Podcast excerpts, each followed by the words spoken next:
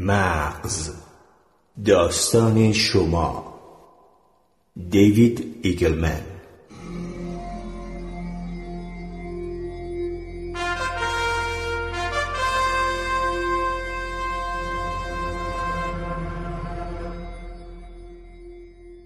فراتر از بقای اسلح وقتی بحث از تکامل انسان پیش می آید همه با مفهوم بقای اسلح آشنایی دارند.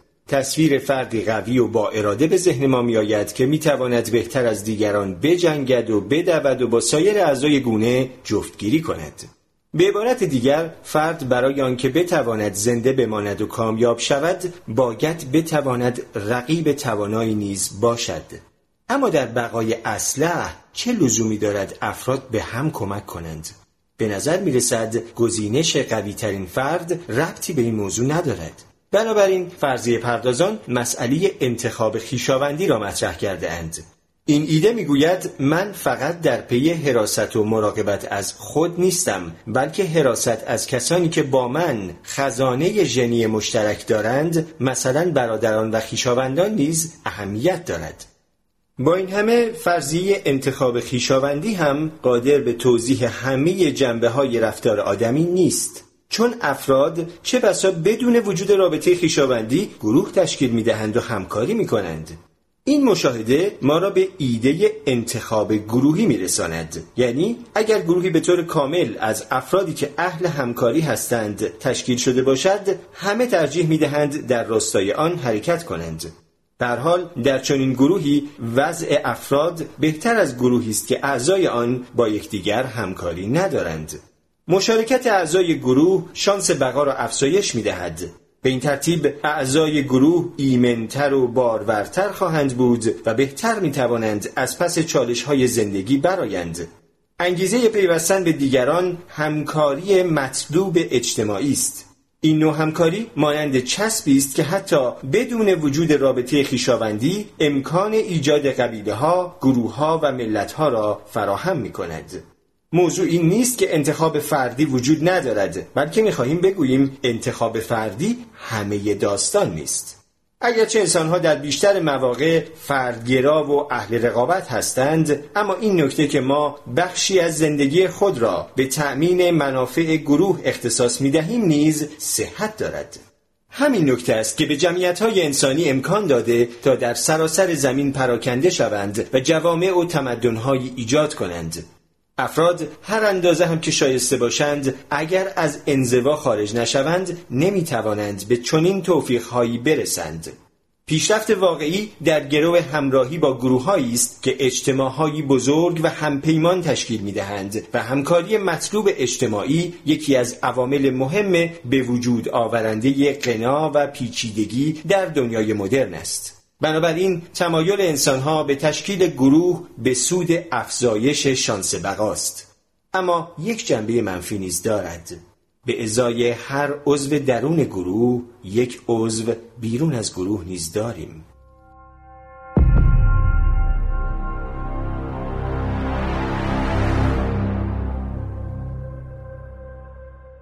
برون گروه ها برای درک تاریخ باید درون گروه ها و برون گروه ها را درک کنیم. بارها طی تاریخ دیده ایم که در سراسر کلی زمین گروههایی از انسانها به خشونت علیه گروه های دیگر حتی گروه های بیدفاعی که تهدیدی متوجه دیگران نمی کردند دست زدند. در سال 1915 ترک های عثمانی به طور سازمان یافته بیش از یک میلیون نفر ارمنی را کشتند. ژاپنی ها در کشتار همگانی نانجینگ در سال 1937 به چین هجوم بردند و صدها طبعه غیر نظامی را کشتند. در سال 1994 ظرف مدت قریب 100 روز افراد قبیله هوتو در رواندا 800 هزار نفر افراد قبیله توتسی را عمدتا با قمه کشتند. چه چیزی سبب بروز چنین تغییر هولناکی در روابط اجتماعی انسانها می شود؟ چگونه بروز چنین مسائلی در گونه ای که از نظر اجتماعی به توانایی های مفید و مطلوبی دست یافته قابل توجیه است. چرا هنوز در نقاط مختلف روی زمین با پدیده نسل کشی روبرو هستیم؟ ما معمولا جنگ و کشتار را در زمینه تاریخ و اقتصاد و سیاست بررسی می کنیم اما چنانچه در پی رسیدن به نمایی کاملتر باشیم باید جنگ و کشتار را پدیده عصبی بدانیم. در شرایط معمول اینکه همسایه خود را بکشیم عملی دور از وجدان است. پس چه عاملی سبب می شود ناگهان صدها یا هزاران تن دست به چنین کار زشتی بزنند؟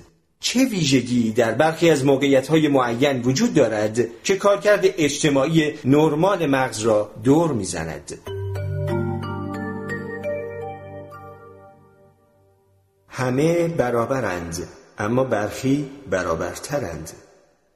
بر اساس پژوهش ها دریافته ایم که مردم نسبت به غیر خودی ها همدلی کمتری احساس می کنند. اما برای درک پدیده خشونت یا نسل کشی باید گامی فراتر برداریم و به مسئله انسانیت زدایی بپردازیم.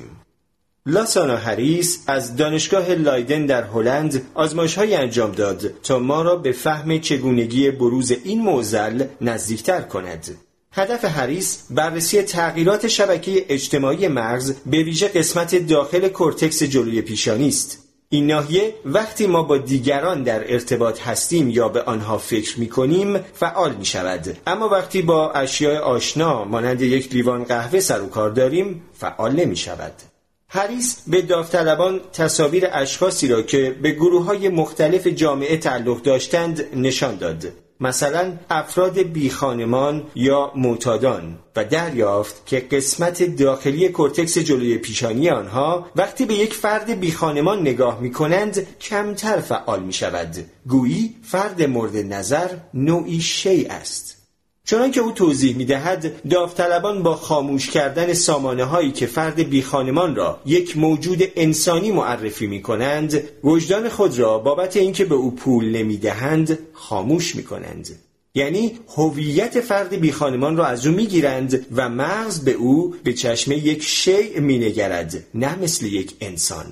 بنابراین تعجبی هم ندارد که هیچ کس به چنین فردی توجهی نمی کند چنانکه هریس می‌گوید اگر ما کسی را به عنوان انسان به رسمیت نشناسیم او را مشمول برخورداری از قواعد اخلاقی خاص انسان نیز نخواهیم دانست.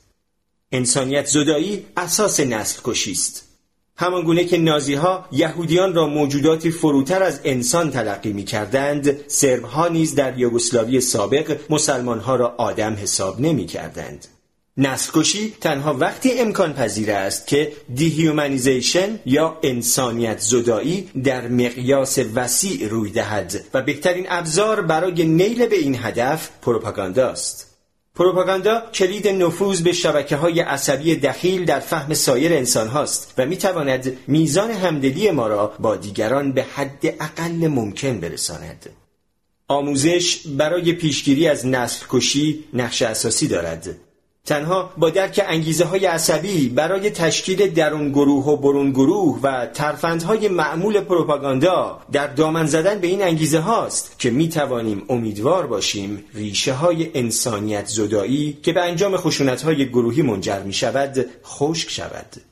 در عصر کنونی که به مدد فناوری دیجیتال یکپارچه شده درک عناصری که انسانها را به هم میپیوندد اهمیت بسیار دارد. مرزهای انسانی در ذات خود آماده برقراری تعامل هستند. ما به شکلی پیشرفته و پرشکوه به گونه اجتماعی تبدیل شده ایم. درست است که گاهی انگیزه های اجتماعی مورد سوء استفاده قرار می گیرند اما در عین حال همین انگیزه ها اساس کامیابی انسان ها در آینده هستند. هر یک از ما ممکن است حد نهایی هستی خود را محدوده حواس خود بدانیم. اما حسی هست که به ما می‌گوید مرز مشخصی برای آخر وجود ما و آغاز وجود دیگرانی که در اطراف ما هستند نمی‌توان تعیین کرد. نورون های ما و سیستم عصبی همه آنهایی که در این سیاره زندگی می کنند شبکه در هم تنیده عظیمی را می سازند که مانند ابر ارگانیسمی در حال تغییر است. آنچه که هستی خود می‌دانیم تنها بخشی از یک شبکه بسیار گسترده است. اگر بخواهیم برای نوع بشر آینده بهتری بسازیم باید تحقیق کنیم تا بفهمیم مرزهای انسانی چگونه بر هم اثر می‌گذارند و خطرها و فرصتهای نهفته در این تعامل را بشناسیم. ما نمی توانیم حقیقتی را که طبیعت بر بستر سامانه عصبی ما نوشته نادیده بگیریم. حقیقتی که می‌گوید ما به هم محتاجیم. ما به هم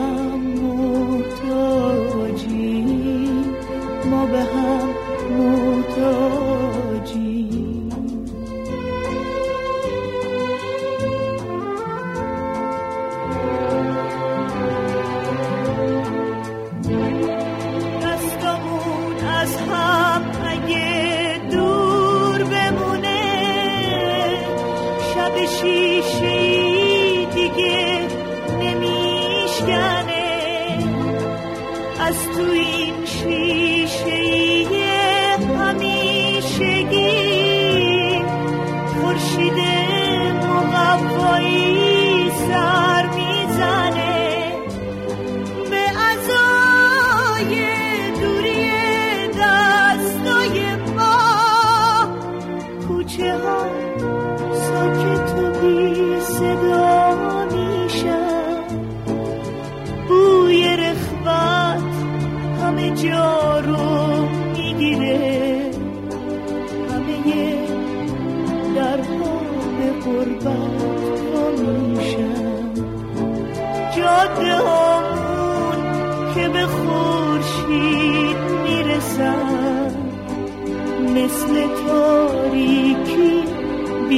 بی انتها میشن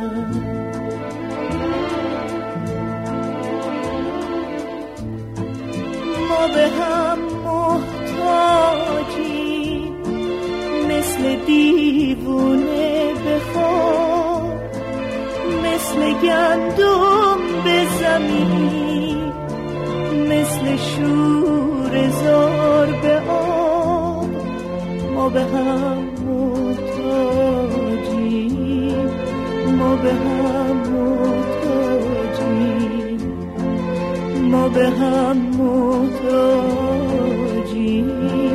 ما به هم